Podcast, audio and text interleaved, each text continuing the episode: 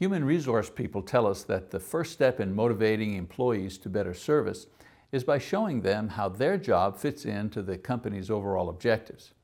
The idea is that if they understand the big picture and what part they play, they'll work more intelligently and therefore more profitably and creatively. Well, I believe that if we use the same approach in determining the relationship between our church attendance and our commitment to follow Jesus as disciples, we would rediscover a basic premise.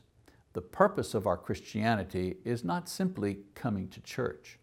Now, if we examine the scriptures carefully, we would understand that the purpose of our Christianity is twofold. First of all, to glorify God.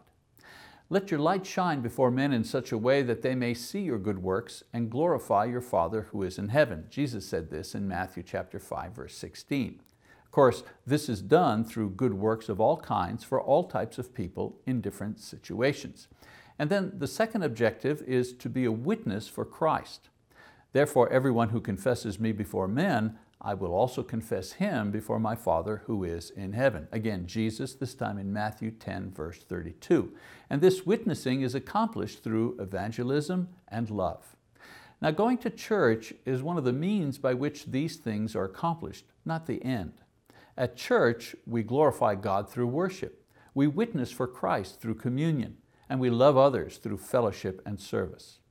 The Lord said that the Sabbath was made for man and not man for the Sabbath, Mark chapter 2, verse 27.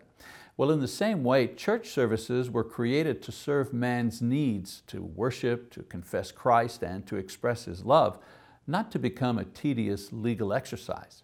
If we remember the true role of church attendance in the greater scheme of things, perhaps it will bring more meaning to our Sundays and motivation for the other days of the week.